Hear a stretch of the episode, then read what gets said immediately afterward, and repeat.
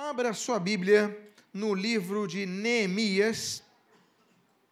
Eu convido a que você abra no capítulo de número 1. Neemias, capítulo de número 1. E se você não trouxe Bíblia, nós temos também o texto colocado, publicado na tela. Você pode acompanhar o texto de abertura dessa série de mensagens. Abra Neemias, capítulo de número 1. E registra registram as escrituras sagradas. As palavras de Neemias, filho de Acalias. No mês de Quisleu, no ano vigésimo, estando eu na cidadela de Suzã, veio Anani, um de meus irmãos, com alguns de Judá. Então, lhes perguntei pelos judeus que escaparam e que não foram levados para o exílio e acerca de Jerusalém. Disseram-me: Os restantes, que não foram levados para o exílio e se acham lá na província, estão em grande miséria e desprezo. Os muros de Jerusalém estão derribados e as suas portas queimadas. Tendo eu ouvido estas palavras, assentei-me e chorei e lamentei por alguns dias e estive jejuando e orando perante o Deus dos céus. Vamos orar. Pai amado, lemos a tua palavra, pedimos, Deus, fala conosco nesta noite. E o que nós pedimos, fazemos agradecidos em nome de Jesus. Amém e amém. Essa introdução que nós temos lido em todas as mensagens sobre Neemias, o contexto que faz com que Neemias queira retornar. O seu irmão vai ajudar e volta junto com um grupo com notícias. Ele pergunta como é que está a cidade. Ele fala: a cidade está destruída. E o povo que ficou lá, que não veio para o exílio, o povo está na miséria. A Bíblia diz então que ele se assenta, ele chora, ele lamenta por alguns dias. É a fase do choro. Mas também o texto diz e termina dizendo assim: E estive jejuando e orando perante o Deus dos céus. Ele reage.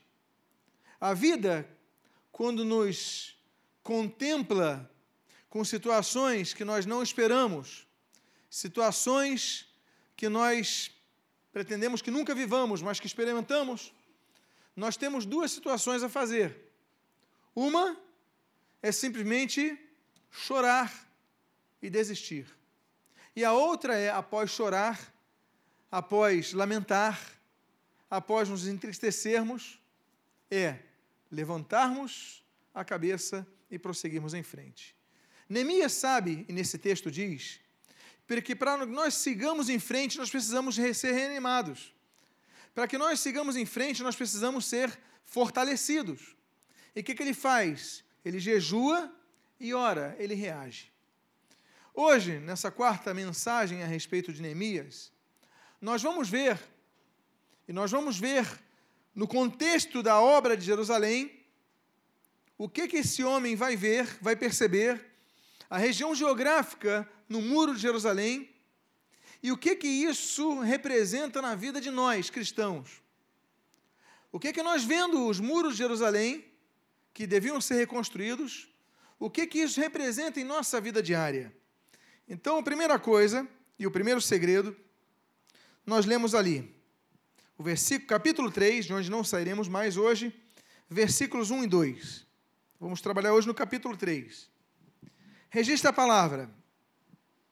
Então se dispôs Eliasibe, o sumo sacerdote, com os sacerdotes, seus irmãos, e reedificaram a porta das ovelhas, consagraram-na, assentaram-lhe as portas, e continuaram a reconstrução até a torre do Sem e a torre de Ananel, e junto a ele, diz o texto, edificaram os homens de Jericó.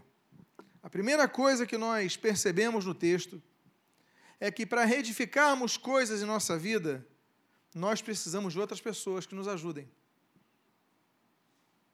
Às vezes nós temos experiências tão dramáticas em nossa vida, tão difíceis, e a gente pensa que pode reconstruir tudo sozinho, e não podemos. O ditado é certo: andorinha não faz verão. Uma andorinha sozinha apenas não faz verão. Nós precisamos de outras pessoas que nos apoiem. Neemias Se tentasse reconstruir o muro sozinho, ele não conseguiria, mas Deus deu a visão a Neemias ou deu a todos? Não deu, Deus, Deus deu a Neemias. Deus mostrou, colocou o sentimento no coração de Neemias, colocou, colocou nos outros não, botou no de Neemias. Mas o que, que Neemias fez? Para reconstruir, ele teve que mostrar essa visão a outro. Ele teve que juntar pessoas, ele teve que chamar o sumo sacerdote, como diz o texto, aos outros sacerdotes, como diz o texto, aos homens de Judá. E diz assim: junto a ele edificaram os homens de Jericó. Note, ele estava vindo de Jericó? Sim ou não? Não. O exílio era babilônico. Ele estava distante. Mas para edificar ele precisou de mais gente do que ele tinha à disposição. Esse texto é interessante que vê que a obra de Neemias para reconstruir os muros de Jerusalém, ele não usou apenas as pessoas que vieram com ele naquela caravana. Ele precisou de mais gente. Ele teve que usar então os homens de Jericó. Jericó que é próxima a Jerusalém. Jericó que está 12 quilômetros. Nós fizemos em 15 minutos. Jericó a Jerusalém, pouco mais até. É, é relativamente próximo.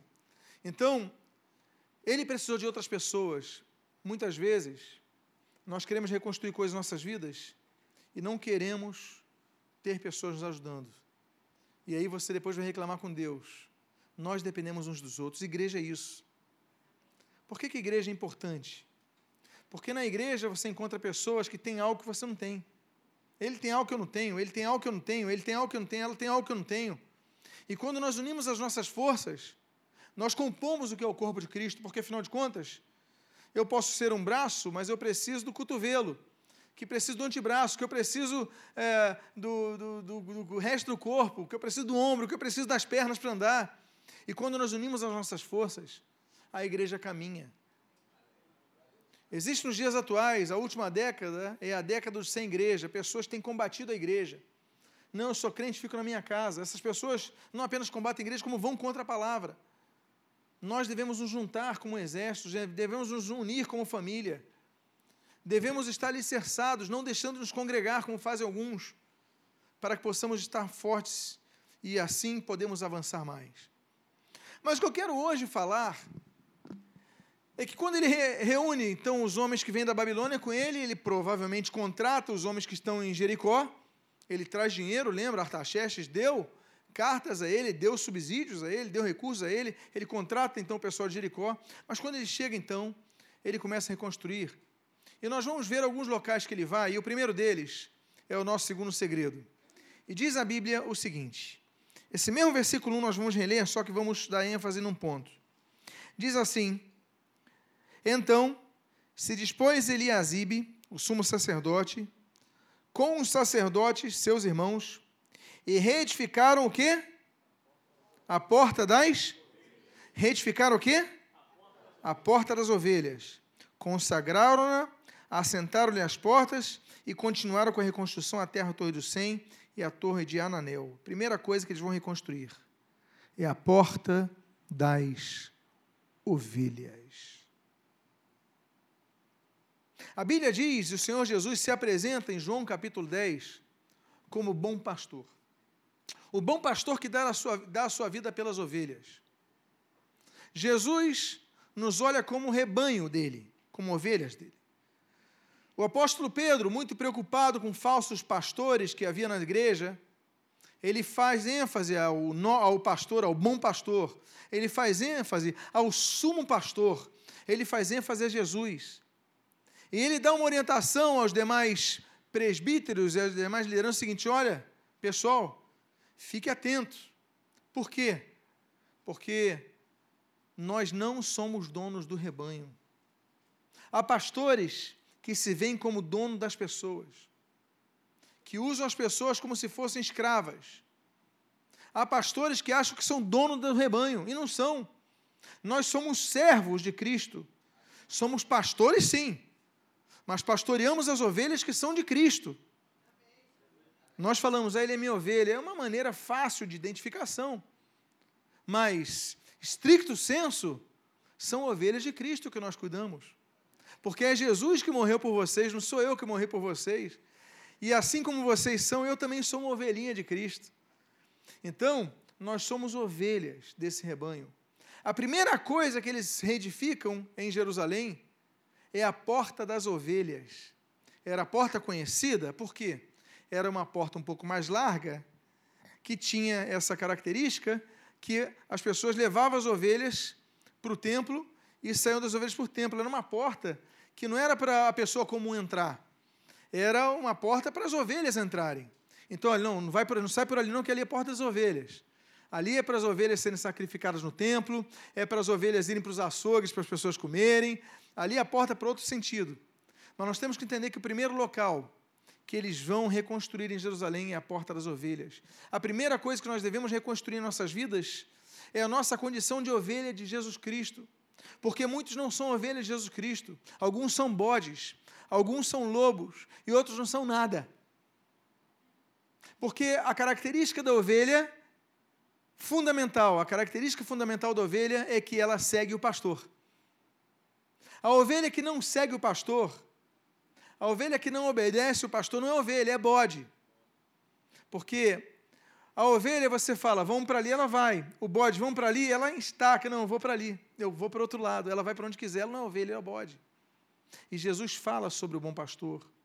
O salmista, Davi, o grande salmista, ele talvez, creio eu, que a obra mais conhecida de Davi, e talvez um dos textos mais conhecidos de toda a cristandade quanto à Bíblia, é o Salmo 23, que diz que o Senhor é o meu pastor, e por isso, por ele ser o nosso pastor, o que, que ele diz mais? Nada me faltará.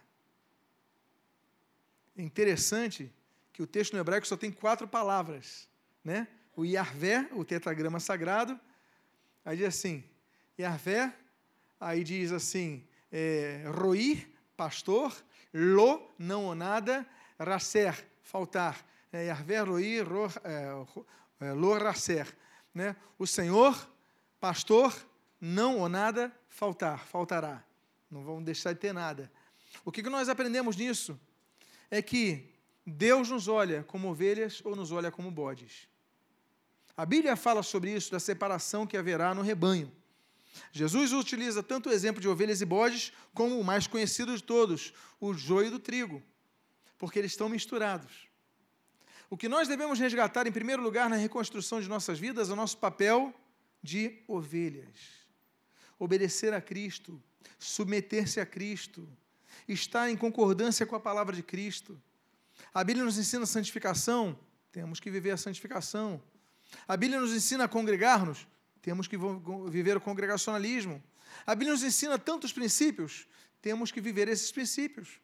Porque obedecendo, nós nos tornamos ovelhas.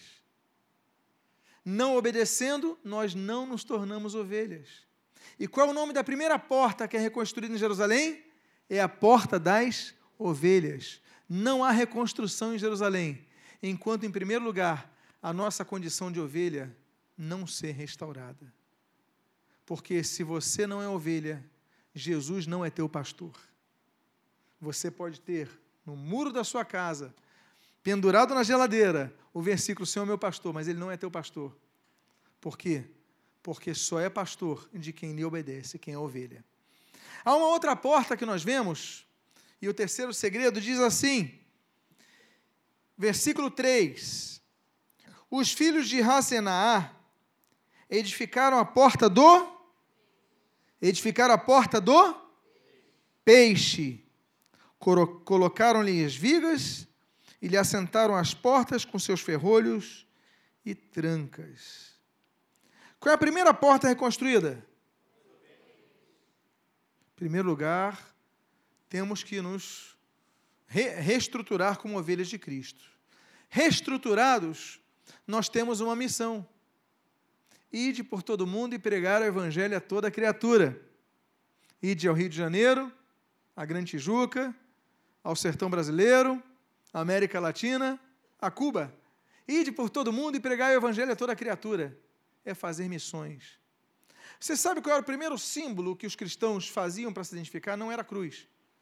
Aí você fala, é o sinal da cruz. Não, isso daí é relativamente recente.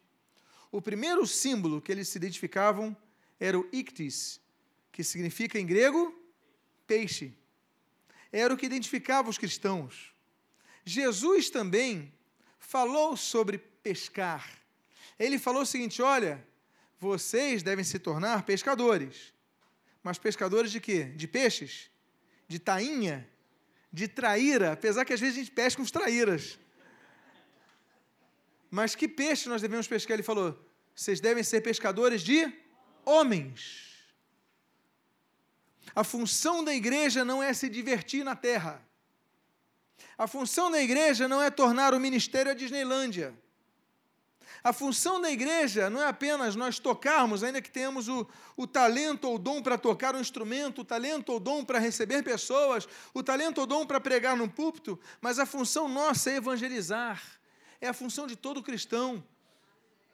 Por quê? Porque há dons e talentos diferentes, e ainda que alguns recebam um dom que, que lhes capacite a evangelizar, mas todos temos a obrigação de evangelizar a toda criatura. E meus amados irmãos, todos nós devemos ser pescadores de homens. Jesus ordenou isso a todos. É por isso que eu vejo que a segunda porta, que é reconstruir Jerusalém, depois que nós reconstruímos nossa condição de ovelhas, é nos tornar agora evangelistas, porque é a porta dos peixes. É a porta que entravam os pescadores. Os pescadores entravam em Jerusalém, saíam de Jerusalém para buscar mais peixes e voltavam com peixes. A nossa função é essa: é estarmos no mundo, colhermos peixes no mundo, nesse grande mar, e levarmos para a igreja, e depositarmos as pessoas na igreja para ali serem pastoreadas, cuidadas, edificadas, reconstruídas, e levantadas, treinadas, preparadas para que sejam enviadas.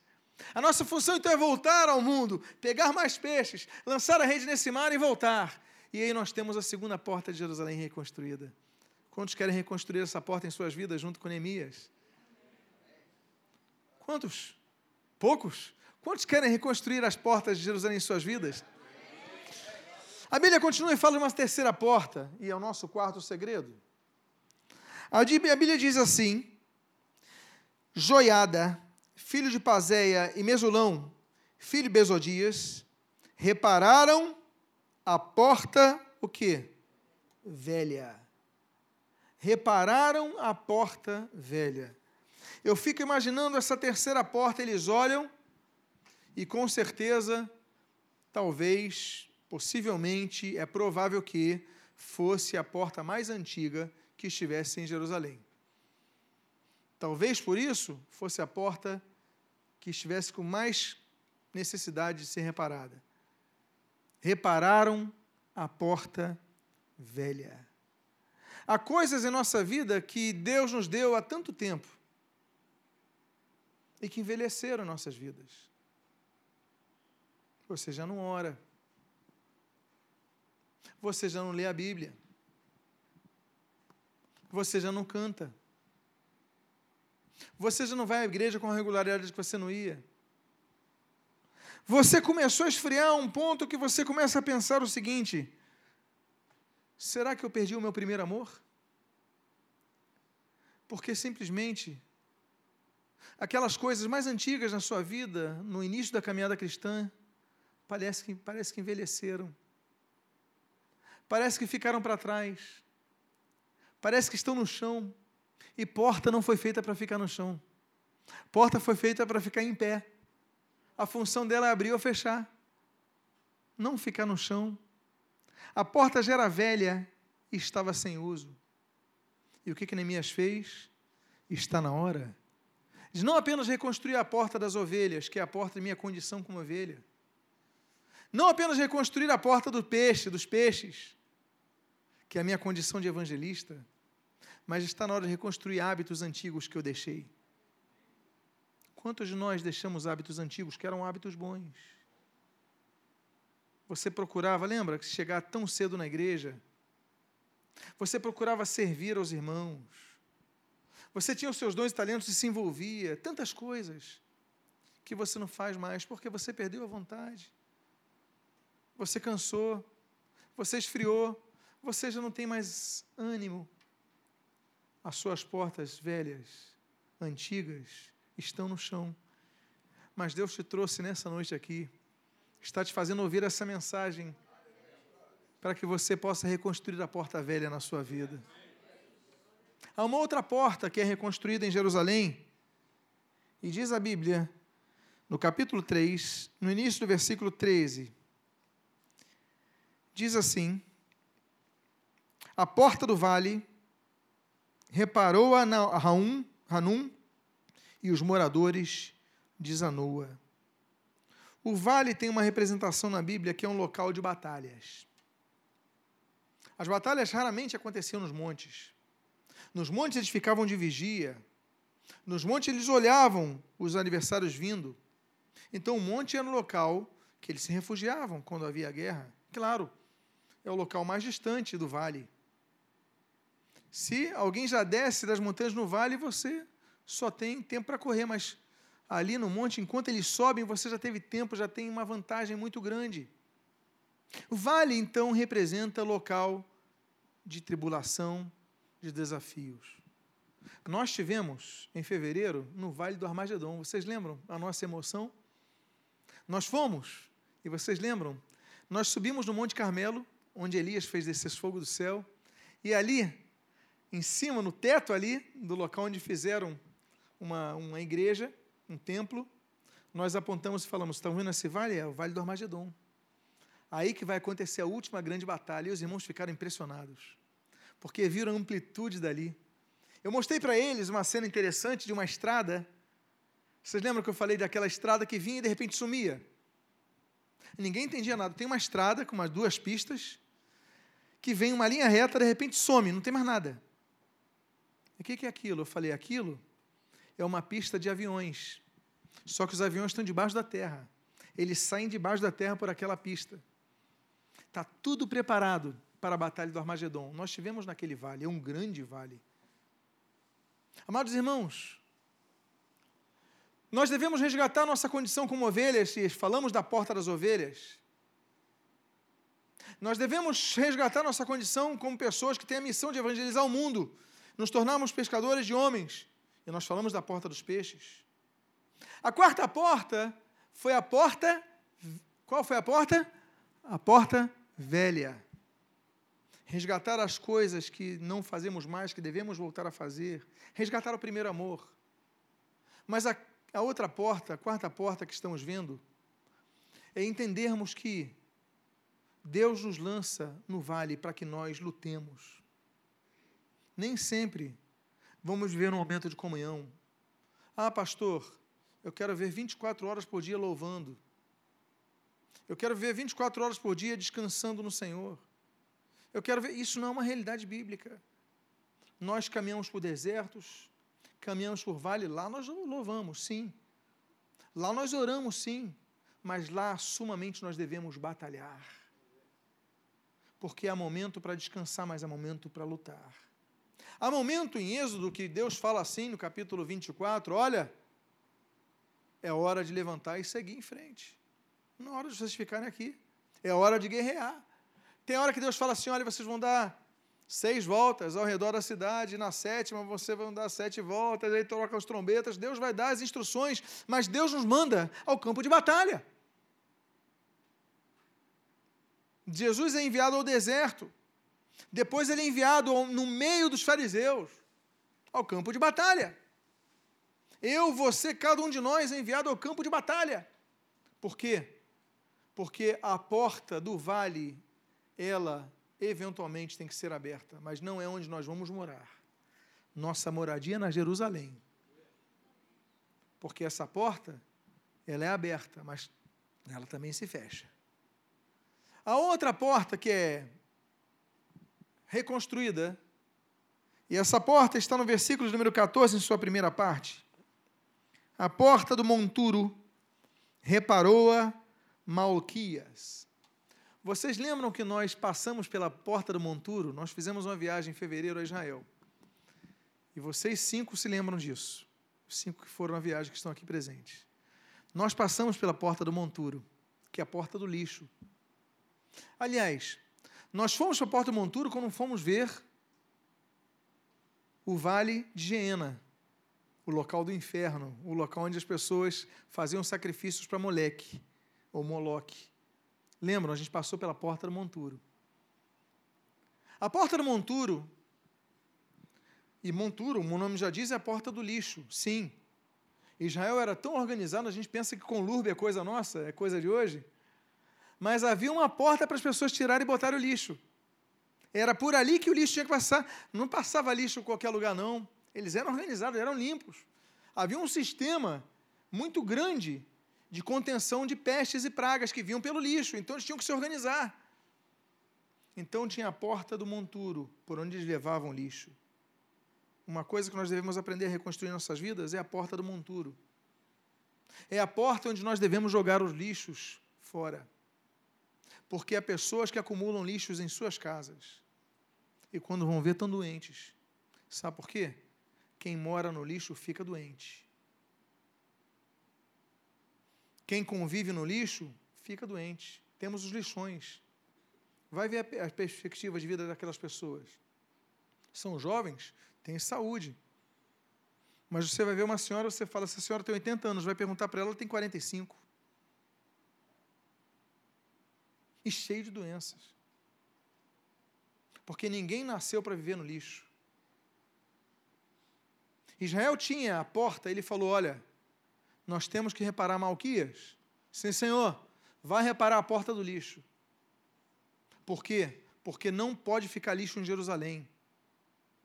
João, Alfredo, Cláudio, Cida, Ronald, é, Ladiane, é, cada um de nós, reparem a porta do lixo. Não deixem lixo se acumular em sua casa. Diga para a pessoa que está do seu lado: não deixe lixo se acumular em sua casa, porque com lixo vem a doença e com a doença a morte.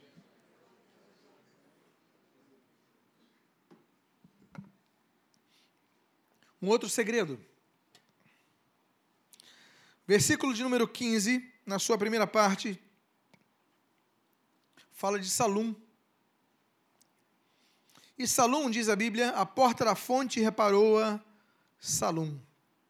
Tem uma outra porta que nós devemos reconstruir, que é a porta da fonte. O que é a fonte? A fonte é de onde vem a vida. A fonte é de onde vem o que nós precisamos para nos nutrir. Há pessoas que não bebem mais a água da fonte,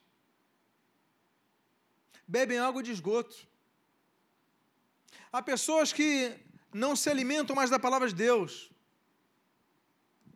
Elas não se alimentam da fonte, elas se acostumam apenas a ouvir a pregação. Há pessoas que nem pregação ouvem, só ficam ouvindo os louvores. E aí dizem, como eu já ouvi em louvor, eu já fui edificado, porque a fé vem pelo ouvir, e ouvir pela pregação da palavra de Deus, e aí está pregada a pregação cantada. Ótimo, vai edificar, é bênção. Mas nós esquecemos de ler a Bíblia em casa. E nós vivemos uma geração de pessoas que não abrem o livro. Nós vivemos uma geração de cristãos que só abrem a Bíblia dentro do culto. Não vão beber da fonte. Há pessoas que não leem a Bíblia em casa nunca e tem mais de uma ou duas ou três Bíblias em casa, porque não lê a Bíblia. Porque afinal de contas, se tem alguém para pregar, já faz trabalho por você. Não, o pastor Lutero vai pregar sobre Neemias, eu não preciso mais ler sobre Neemias. Que isso? Nós devemos ser como os bereanos. Paulo pregou, aí o bereano o que, que fazia? Eu vou ver se o que ele pregou está na Bíblia. É por isso que em cada poltrona dessa igreja, você pode notar que nós temos um bloquinho e uma caneta. Estão vendo? E você pode reparar, cada poltrona dessa igreja tem um braço para escrever, está vendo? É para você anotar tudo que é pregado aqui, para que você possa conferir na sua casa se o que eu prego é o que está registrado na palavra de Deus. Para que, se eu pregar algo errado, você possa não me seguir, mas manter-se fiel à palavra de Deus. Porque os homens são falhos, mas a palavra de Deus não. É por isso que nós colocamos braços nas poltronas, por isso nós botamos blocos e canetas para que você seja um crente bereano. Nós devemos voltar à fonte. Há pessoas que não oram mais pela sua cura, elas só buscam outro para orar por ela. Não, o pastor vai orar pela minha cura, então ótimo, não preciso mais orar. Por que não?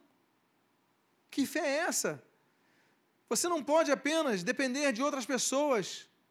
Nós temos acesso ao Santo do Santo através do Sumo Santo, através do Sumo Sacerdote, Jesus Cristo que intercede por nós. Não precisamos de ninguém para chegar à presença de Deus senão de Jesus Cristo, a fonte. Nós estamos bebendo de outras fontes. Crentes que não leem a Bíblia, crentes que não oram, crentes que não congregam. Mas se alguém perguntar, você é o quê? Você vai responder para o Ibope. Eu? Eu sou crente. O diabo também é crente. Ele acredita em Deus. Você sabia disso? Eu acho que o diabo é, pessoa, é o ser mais crente que existe. Porque ele conhece Deus a profunde. Ele era querubim da guarda. E hoje, ele recebe cada pancada de Deus. Quando uma vida se converte, é um arraso para ele, é perda. Então ele crê muito em Deus. Ele só não se converte a Cristo. Mas ele crê em Deus. Crer em Deus é fácil. Agora, sujeitar-se a Deus, eu volto a dizer, aprenda, ou melhor, reaprenda e agora sim, reconstrua a porta da fonte em sua vida. Há uma outra porta que precisa ser reconstruída em nossas vidas.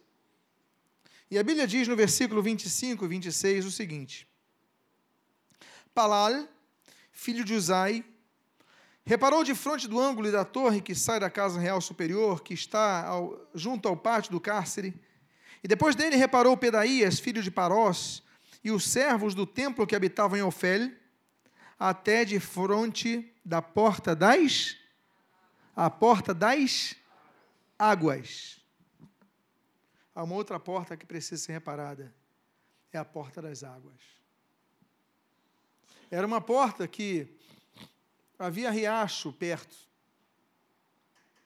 O Senhor Jesus, ele disse o seguinte: quem, quem crê em mim, aí no caso, quem crê nele, ele fala assim: do seu interior fluirão rios de água viva.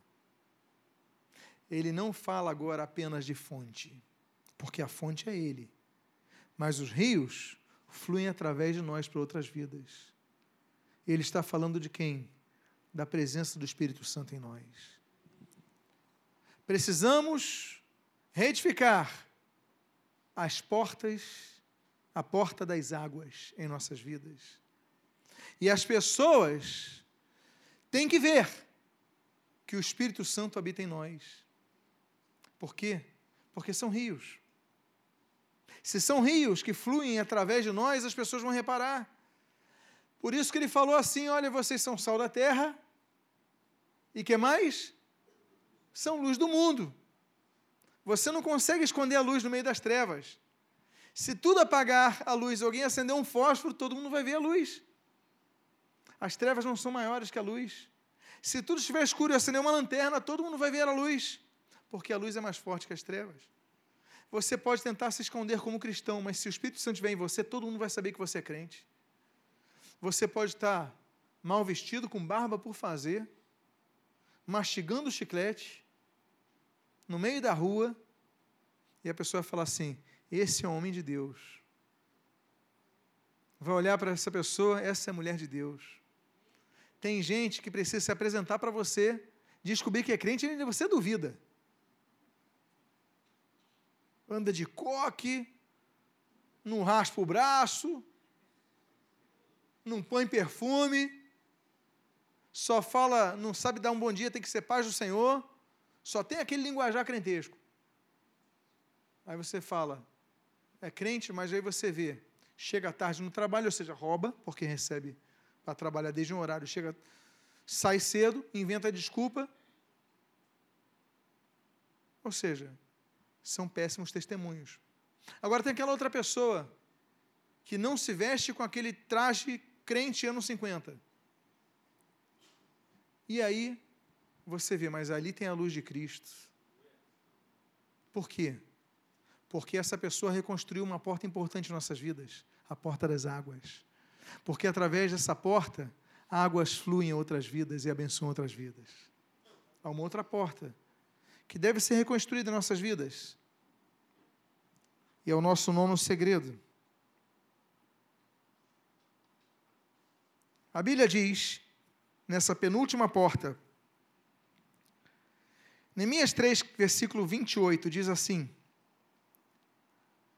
Para cima da porta dois, para cima da porta dois cavalos repararam os sacerdotes, cada um de frente da sua casa. O que eu acho bonito é que nessa porta dos cavalos, quem reconstrói não é pedreiro nem marceneiro. Nessa porta dos cavalos, quem reconstrói não são os homens que eles contrataram de Jericó, não. Que, que diz o texto? Quem reconstrói a porta dos cavalos? Os sacerdotes. O que, que representa os cavalos? Avanço. Conquista. Você andar para frente. Você conseguir atingir suas metas. Eu acho muito bonito que tudo é ligado sempre à questão da unidade da igreja. Ninguém está sozinho. A unção desce pela cabeça de Arão, escorre pelas suas barbas, vai para suas vestes, vai para a orla das suas vestes. A unção vem de cima para baixo. Temos que estar unidos como igreja. A porta dos cavalos, a porta do avanço. Nós temos que avançar, mas temos que avançar unidos, porque quem vai construir são os sacerdotes, é a visão, é a direção, é a união, é a unidade é estarmos numa só direção. Porque se cada cavalo fosse para um lugar, nós não íamos a lugar nenhum. Mas se todos os cavalos, eles falam, cada um de frente à porta da sua casa, todos na mesma direção, não é um de frente à, à cozinha, não é um de frente à janela do, do quarto, todos em frente à porta das suas casas. Estamos, a saída da casa é na direção da porta dos cavalos, porque devemos ir juntos, a unidade da igreja para o avanço do reino. Quanto mais unidos formos, mais alcançaremos. E por fim, a última porta que nós havemos de reconstruir, e a conclusão, nosso último segredo nesta noite, está no versículo de número 31. Diz o texto: Depois dele, reparou Malquias, filho de um ourives, até a casa dos servos do templo e dos mercadores, de frente da porta do quê? Porta da guarda, até ao eirado da esquina. A última porta que nós devemos reparar é a vigilância de nossas vidas, a porta da guarda. De tudo que tens de guardar, guarda o teu coração, porque dele procedem as veredas da vida. O Senhor Jesus diz assim: orai e vigiai. Nós devemos orar, mas nós devemos vigiar. Nós devemos estar atentos, porque Satanás, o nosso inimigo, está ao nosso derredor, procurando ocasião oportuna para nos devorar. A Bíblia diz, o apóstolo Paulo registra: aquele que pensa estar em pé, cuide para que não caia. A Bíblia fala tanto sobre vigilância que quando você menos pensa, você já caiu. Não foi assim com Davi? Não foi assim com tantos homens? Quando você vê, você já caiu. A porta da guarda é a porta da vigilância. Nós devemos vigiar, por quê? Porque Neemias, ele entendeu o seguinte: que nas gerações passadas, Deus falou: sejam fiéis à minha aliança, senão enviarei o exército e vai ocupar a sua cidade, vai destruir, vai queimar e tal. Israel ouviu, se cientificou, mas não se preparou, andou em idolatria. E aí as portas foram queimadas, Jerusalém destruída e o povo arrestado. Nesse momento, ele que começa com a porta das ovelhas. E aí você me ajuda a lembrar todas?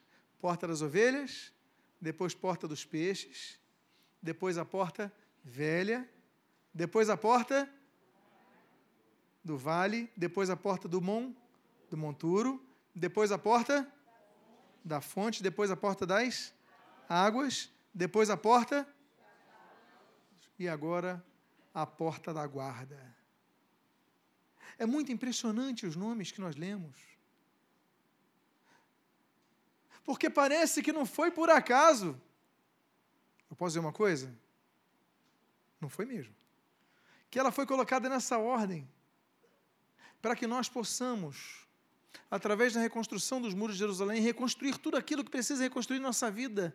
E para que no final de tudo nós possamos guardar e não perder tudo que foi reconstruído. Nós devemos cuidar daquilo que nós reconstruímos. E é por isso que nesse momento nós vamos ficar de pé, vamos fechar os nossos olhos e aquele que precisa reconstruir algo na sua vida, uma das portas em sua vida, coloque a mão no seu coração. Nesse momento você precisa reconstruir algo, fiquem de pé. Nós vamos orar nesse momento.